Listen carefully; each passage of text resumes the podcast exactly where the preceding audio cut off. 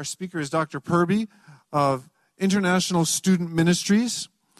Uh, he's we we just privileged to have you here. It's such a, an honor. So why don't you come on? Let's welcome Dr. Perbi.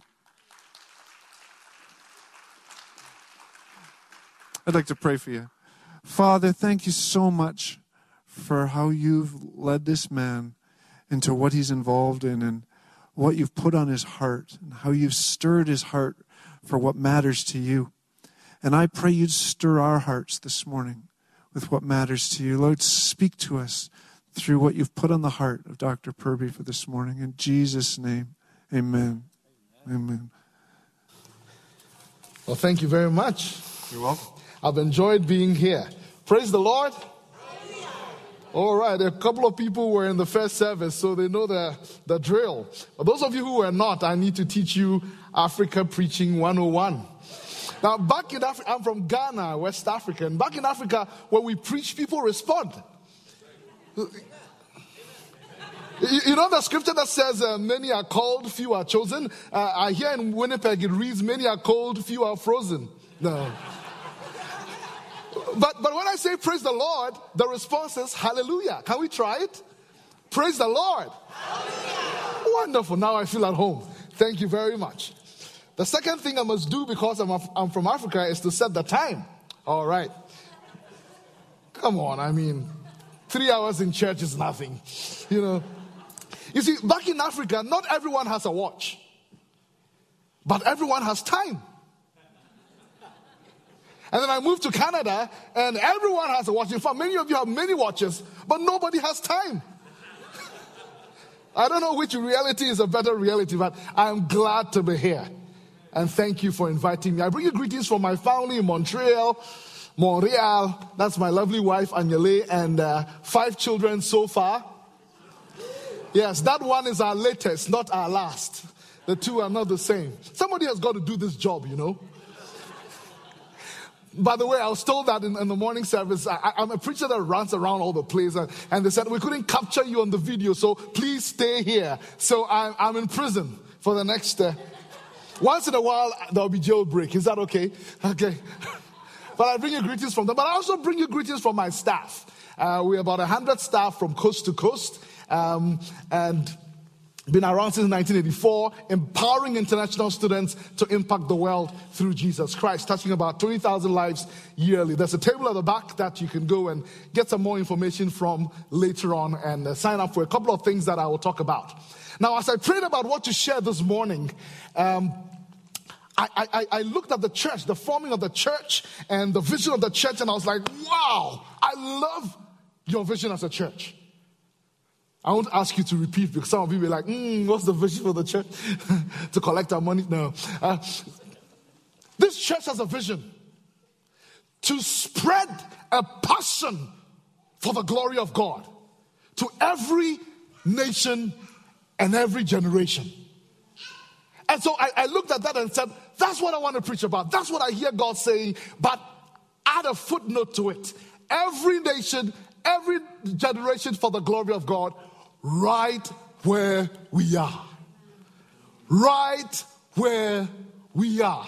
And I'll explain that because you see, my aim this morning is that the Lord will open our eyes to, I'll say, half of the mission of God that his people tend to, to forget or simply ignore.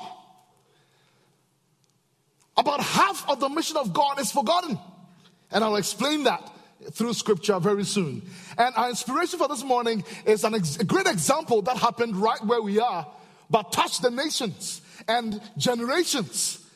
A young man came to Canada, not just to Canada, to Winnipeg. He was a Sikh. You know the Sikhs, those who have a turban, they have a dagger, and came to know the Lord in your city. And from this city, went back to India and started an indigenous church planting movement that I'll tell you more before I end. But the nations were touched, generations were touched, right where we are. And so the scripture, all of this will be grounded in scripture. The scripture, our anchor scripture for today will be taken from the book of Acts. Of course, you know in the book of Acts, in Acts chapter 9, Paul, on his way to Damascus to go and kill Christians, he's arrested by the Holy Spirit, blown off his high horse, right? And, and, and so that's Acts chapter 9. But Acts chapter 13, while they were worshiping the Lord and fasting, the Holy Spirit said, Set apart for me Barnabas and Saul for the work to which I've called them. So after they had prayed, they sent them off. That was Paul's first missionary journey. When you come to Acts 17, that is part of Paul's second missionary journey, which he went on with, with, with Silas. And so he had trouble in Thessalonica. People, you know, caused the rioting. And so he moved to Berea. And there also he had to escape from Berea. And so he's in Athens. He gets to Athens and every week he's in the synagogue talking to Jews. But every day he's in the marketplace talking to the business people, etc. And Athens was a very interesting city. You know, all the philosophy and all of that. They loved TED Talks. You know TED Talks? I know they love TED Talks because Acts 17 21 says that all the people in Athens loved to do was to sit and discuss the latest ideas. Sounds like TED Talks to me. So they invite Paul to come to Mars Hill, or what is called the Areopagus, to come and tell them about this latest idea.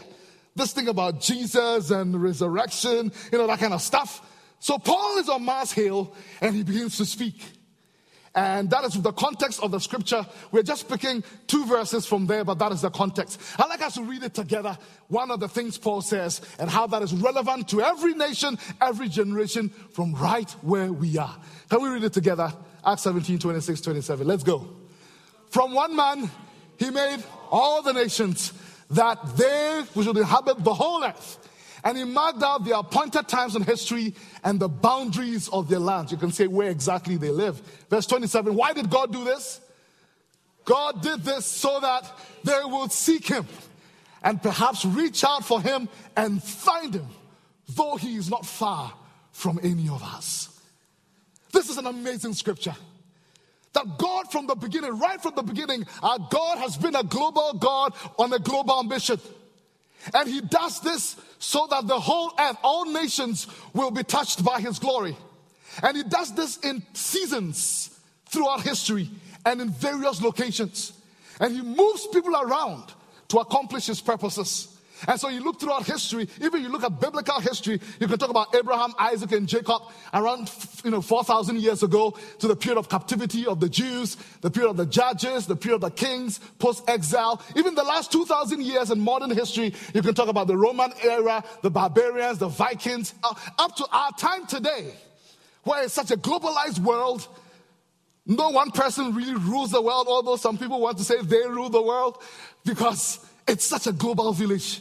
In fact, CNN two days ago did the, uh, what's the guy's name? Quest. Took a longest flight. The longest flight right now in the world is 17 and a half hours, nonstop. Literally, right now, there are no two places on the globe that cannot be connected by one flight. That is amazing.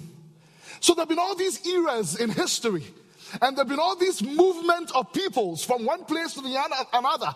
But all of it is because God is on the move, moving people to accomplish his purposes.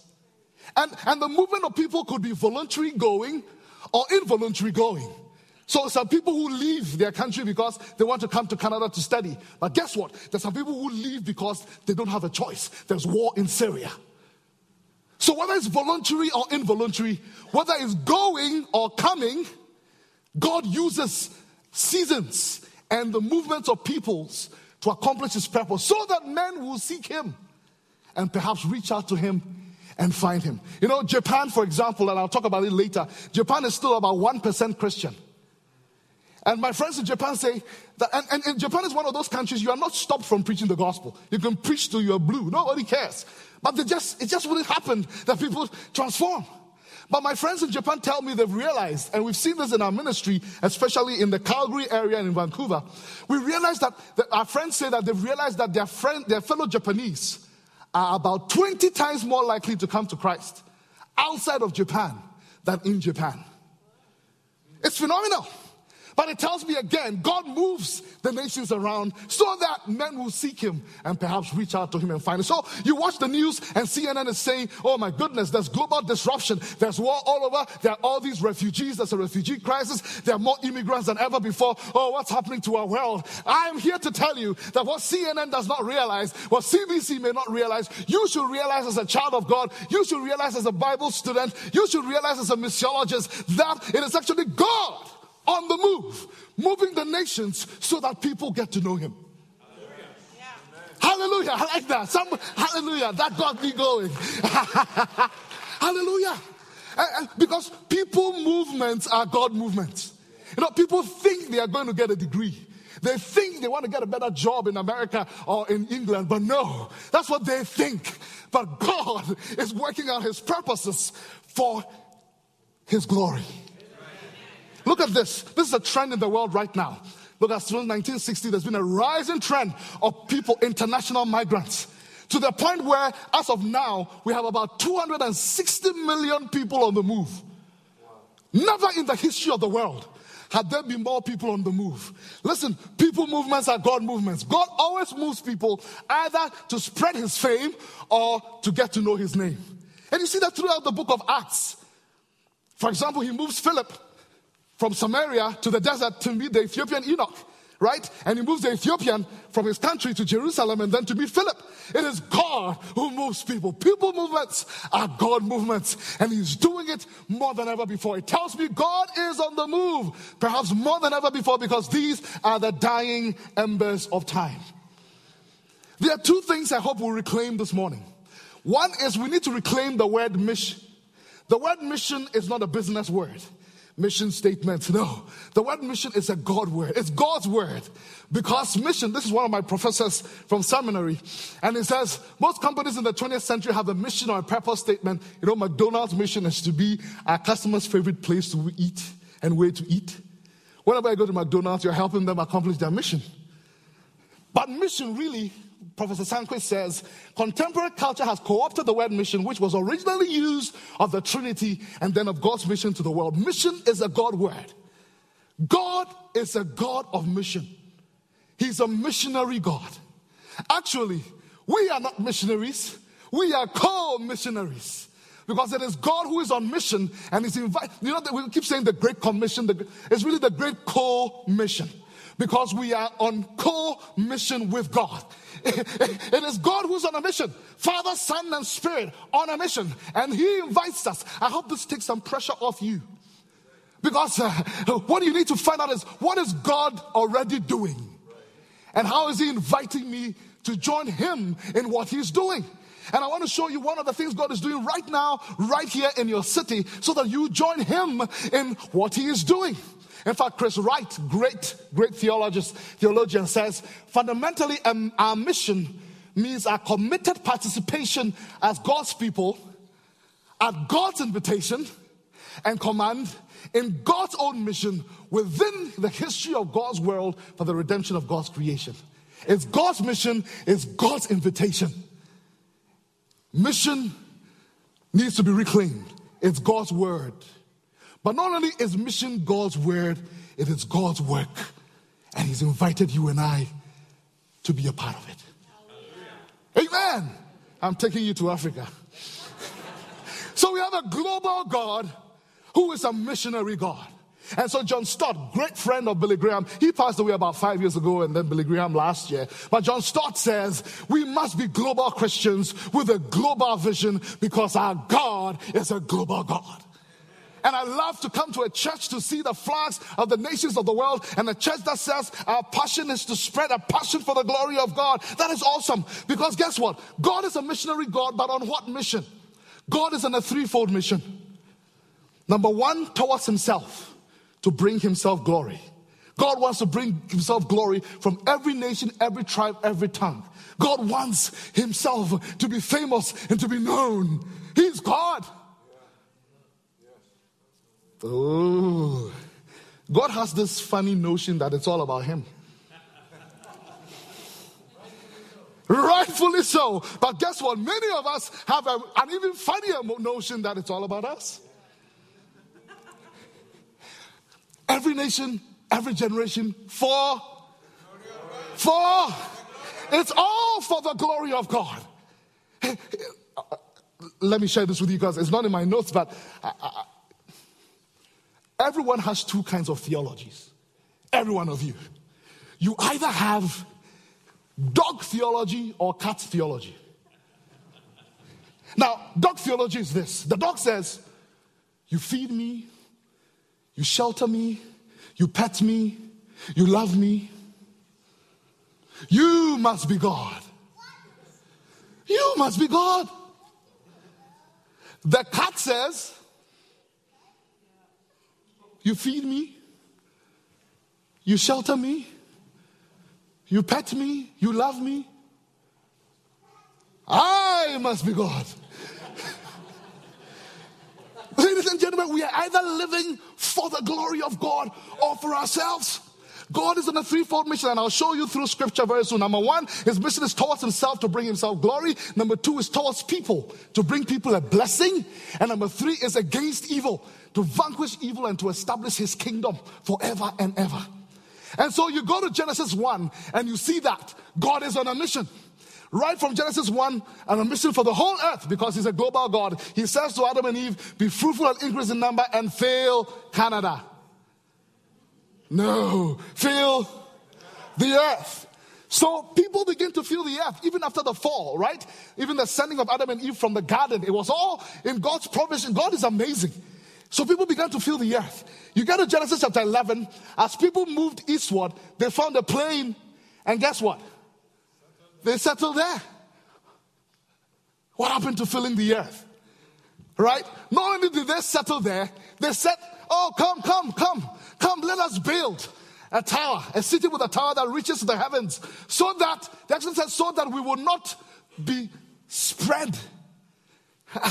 it says here, so that, so, so, so that we will make a name for ourselves. Sorry. Otherwise, we'll be scattered over the face of the earth. Is there a problem with this vision?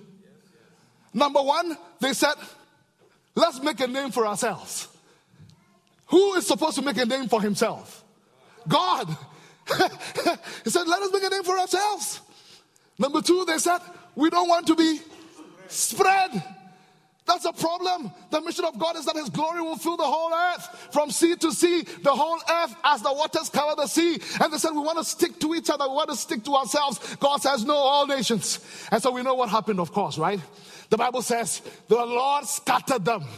The purple isn't turning out very well. Says scattered. The Lord scattered them from there over all the earth and they stopped building the city. That is why it's called Babel. Because there the Lord confused the language of the whole world. They wanted to be famous, they ended up being infamous. they wanted to be homogeneous, they ended up being heterogeneous. They wanted to be in one place, they ended up being scattered all over the earth. In fact, be careful. Be careful that the vision you have, be careful that the passions you follow are in line with God's will and plan and purpose and mission before He scatters. They wanted to make a name for themselves. Oh, yes, they did make a name for themselves but they became known as Babel. It means the people of confused noise. That's not the name they had wanted. So God is on this mission. This is Genesis 11. Later in Genesis 11, God speaks to Abraham's family. Actually, Abraham's family began to move from Ur of the Chaldeans here. But when they got to Haran, guess what? They also settled there. And that is where God came to Abraham and said to him in chapter 12, Go from your country, your people, and your father's household into the land I will show you. I will make you into a great nation and I will bless you. I will make your name great. You see, He will make our name great if we want to make His name great. He says, I will make your name great and I will bless you and I will make you a blessing. Wow. And all peoples on earth, did he say only Africans, only Canadians? Only Anglo Saxons, only the French, only the Quebecois. All peoples on earth will be blessed through you. This scripture means a lot to me because in January 2008, my wife and I were reading the scriptures when this particular scripture jumped off the pages. Up to then, I, had, I was very stubborn. about staying in Ghana. Because, you know, by the way, it's not everyone who comes from Africa to Canada who is in desperate need of a better life. I actually came to Canada in many ways for a worse life. Because life was great. I was a medical doctor, had a new car, new house, new wife. Life was great. I had a national television program. I had access to the president. I told myself, I'm never going to leave this country because I wanted to prove to people you don't need to go to America or to England or Canada to make it. And then God speaks so clearly. I remember telling my wife, honey, by the end, this was 2008, honey, by the end of this year, we will not be in Ghana. I didn't know what was going to happen, how it was going to happen, but it was so clear. By June, God had kicked me to Cote d'Ivoire, Ivory Coast, to work with the United Nations there. By July, he had kicked her out of Ghana to come to Montreal to do her master's in economics at McGill. By the way, my wife was born in Hamilton. She's a born Canadian with a Canadian passport, moved to Ghana when she was two years old, never stepped again in this country. I don't care about Canada. But God was saying, What are you talking about? I made you Canadian for a purpose, and I'm going to fulfill that purpose. Anyway, I was sitting at a conference in Malaysia, and I heard the Lord speak so clearly to me. He said, It's my world, and I send you where I want you. Wow. Ladies and gentlemen, that began to change everything. Every winter, I ask myself what I'm doing here. But I tell you, but for the mission of God and for the glory of God, this is not where I want to be. Ladies and gentlemen, I'm not, you know, I have a, on page 58 of my book, you can get a copy. There's actually a picture of the accident I was involved in when I was in Cote d'Ivoire. And that shifted things as well because there were three of us traveling in the car working with the United Nations. Someone ran into us on the highway. The other two people died. And I was the only one that came out alive. I said, Lord, you spared me. And you did not spare me because I was a doctor. I saw my doctor colleague die in front of me. I said, Lord, I want to spend the rest of my life preaching the gospel and raising younger leaders. That's what I've done for the last 10 years. And I'm here to tell you that God is on this threefold mission. I like us to look at that mission in Psalm 67. Can we read it together? All right. Remember, what are the threefold missions? Number one is towards himself to bring himself glory, right? Number two is towards people to bring people a blessing. Number three is against evil to establish his kingdom. So let's read it together. May God be gracious to us and bless us and make his face shine on us. That sounds like God's mission of blessing people, right? So that your ways may be known on earth. Oh, his kingdom. Your salvation among all nations. Some nations, G, G20, G7, all nations. May the peoples praise you, God. May all the peoples praise you. God wants praise. He wants to be glorified by every nation, every people group. May the nations be glad and sing for joy. For you rule the peoples with equity, his kingdom. You guide the nations of the earth. May the peoples praise you, God. May all the peoples, may some of the people praise you. May almost all the nations praise you. May all the nations praise you. The land yields its harvest, blessing again. God, our God, blesses us. May God bless us still. Why? So that the ends of the earth will fear him. From Genesis to Revelation, God is on a mission. This is the middle of the Bible between Genesis and Revelation. This is about the middle of the Psalms. And even there, you see God's mission of bringing himself glory, bringing people a blessing, and vanquishing evil to establish his kingdom. In the book of Revelation, we see this picture a great multitude that no one can count. And they were all Canadians.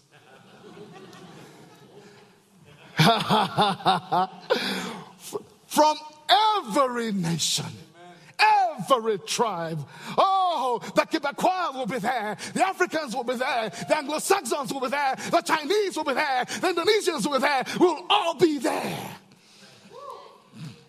From Genesis to it's okay to clap. Uh, it's just fine. All to the glory of God.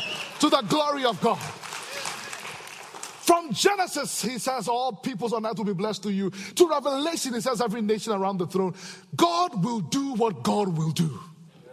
The question is, how much will you and I contribute to that? Will we join him on his mission? Because I'm here to tell you that right where you are, God is moving people who he has made from all nations out of one man, and us that his glory be spread on all the earth, and is moving people to be right where he wants them, right when he wants them. seasons and locations determined by God. Why? So that men would find him. Ladies and gentlemen, there's something that is heartbreaking. Because the mission of God has always been in two directions there's the sending of God's people, but there's also God's people receiving the people that are not of his, of his kingdom. Right from the Old Testament, even the people of Israel right? Sometimes even in exile, they were sent to the nations and spread God's name and God's glory. Remember, how can we sing the Lord's song in a strange land, they said in Babylon, right? There's the, there's the sending. If you've done a bit of physics, you know about that centrifugal force, right? But there's also centripetal force, which is toward the center. Even in the Old Testament, you see God bringing the other nations to come to Israel so that they come to know his ways. Think about Ruth the Moabite, for example, right? He fo- she followed Naomi. Your people shall be my people. Your God shall be my God. And it ended up coming to the people of God. Mission is both ways. For the last 200 years, we've been locked in this mode. And God has moved people right to our neighborhood, and we fail to see them because, oh no, I'm going to Saudi Arabia. Oh no, I'm going to Iran. And the nations are right under our noses in Winnipeg, and we are passing them by. My friend J.D. Payne in, in Alabama, he says something is missiologically malignant when we are willing to send people across the oceans, risking life and limb and spending enormous amounts of money. But we are not willing to walk next door and minister to the strangers living there. May your perspective change.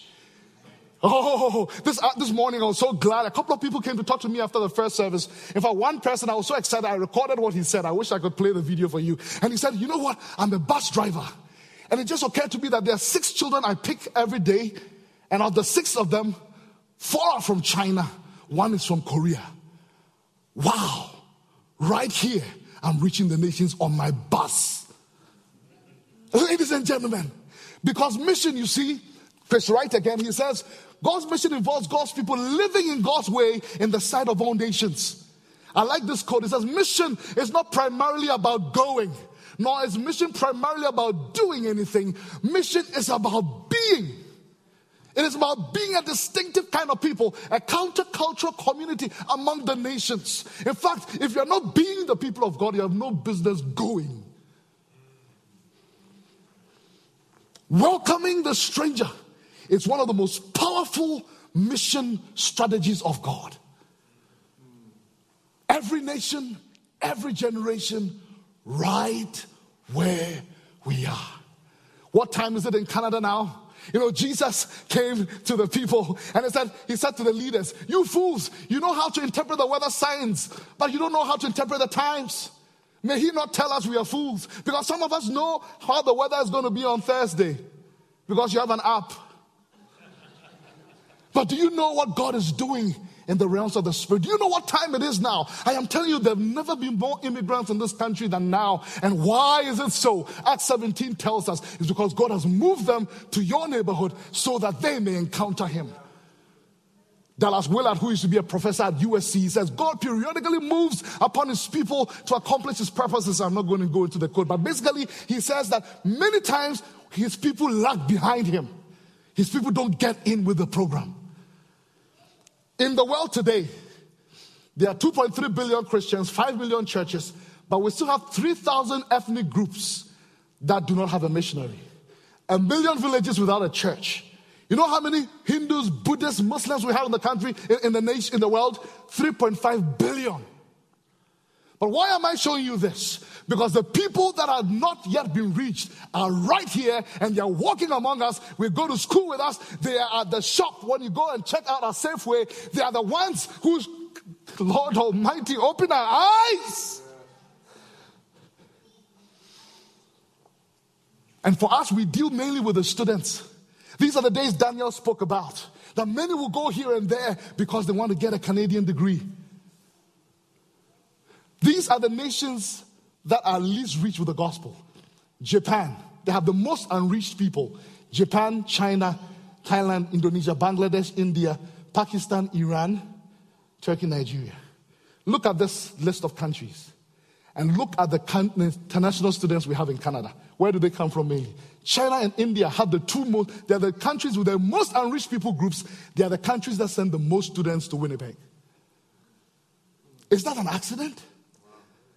no, you tell me. Look at the countries. Look at them again. Look at China. Look at India. Look at Japan, Korea, Pakistan, Iran. Because of sensitivity, I'm not going to you know, share certain things with you, but after the service, I'll show you one of our Iranians right here.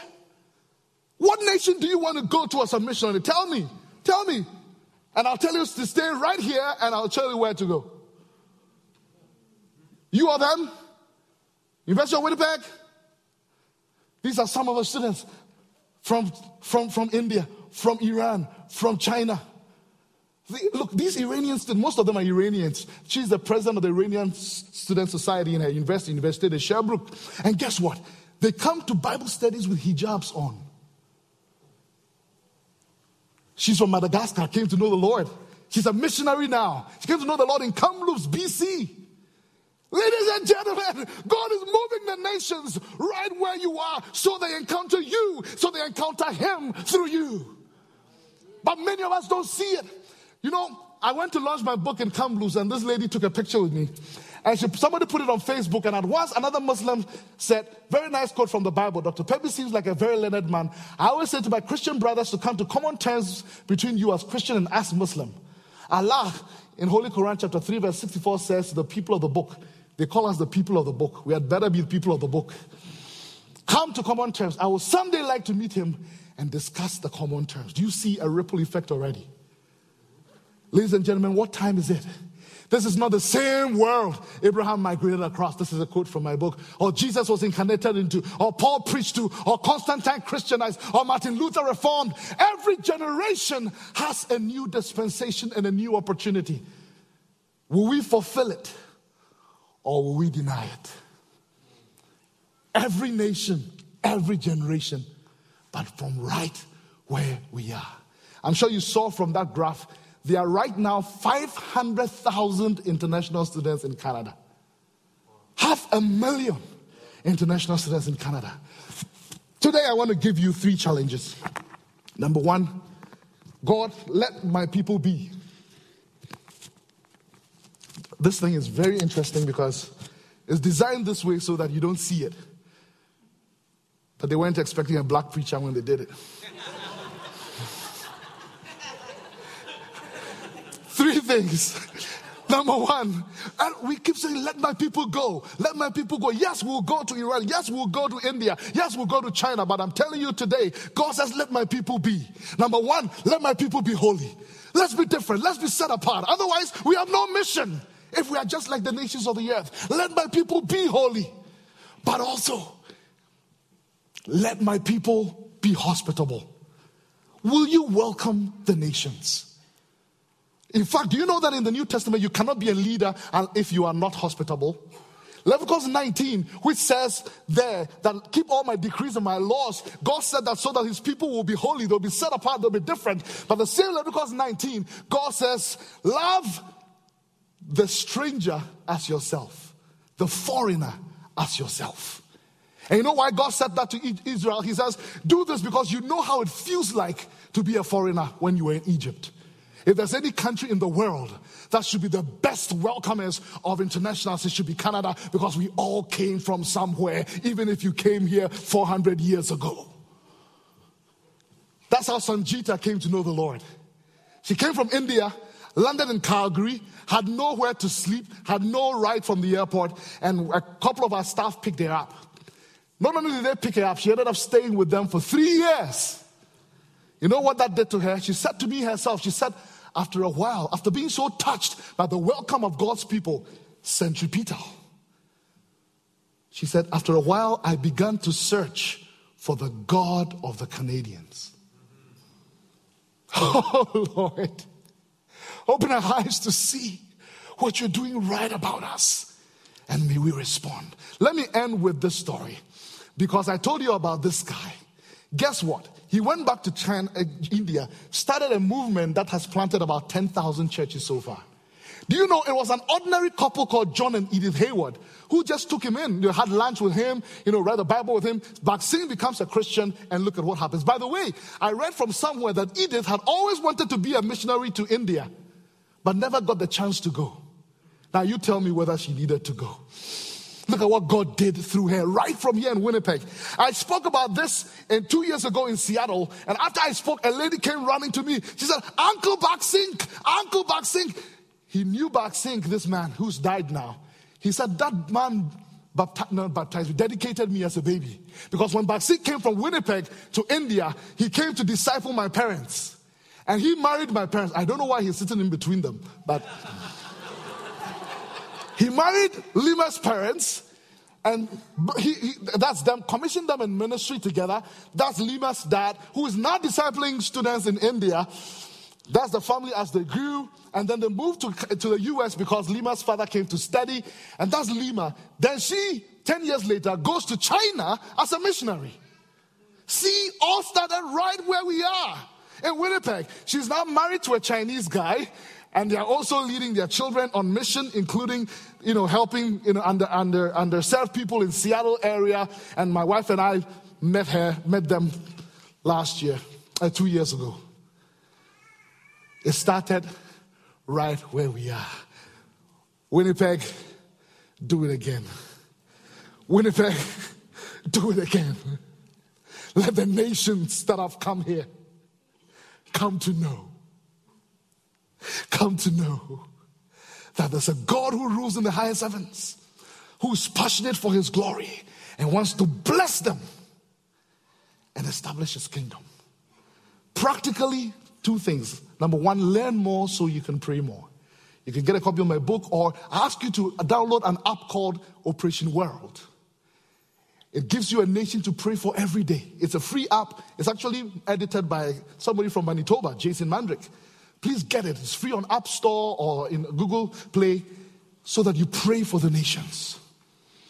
Learn more. I think on 27th, if you go to the table, there's a seminar on how to do evangelism, you know, better, cross culture. Learn more so you can pray more. But the second thing I want to encourage you is to welcome every one of you. Please, it is a powerful mission strategy. I told you 80%, oh, I didn't tell you that. 80% of the world's Buddhists, Hindus, Muslims do not personally know a Christian. Do not personally know a Christian. But you know the other sad 80% statistic? 80% of these international students who come from these places can study here in Winnipeg for four years and never get to enter a Canadian home. That's not right when the church is here. Thanksgiving, we put a lot of students into homes all across the country. Too late for you that you didn't know about this. But sign up for Christmas and have someone from the nations enter your home and experience a taste of the kingdom of God right where we are. Let's pray. Lord, thank you for speaking to us. We are sorry for where we failed to be your people. And for thinking missions is always about going. Yes, we will go. But while we stay right here in Winnipeg, may you open our eyes to the nations you put in our neighborhoods, in our schools, in our hospitals, in our shops, on the streets, in the taxis, in the Uber. Ubers are full of internationals. Lord, and may we let them encounter you so that that great throng, so that great throng around the throne from every nation and tribe and tongue, we too would have contributed a small part to your great mission. Let it be. And let us take a step of obedience right from here, right now. In Jesus' name, amen.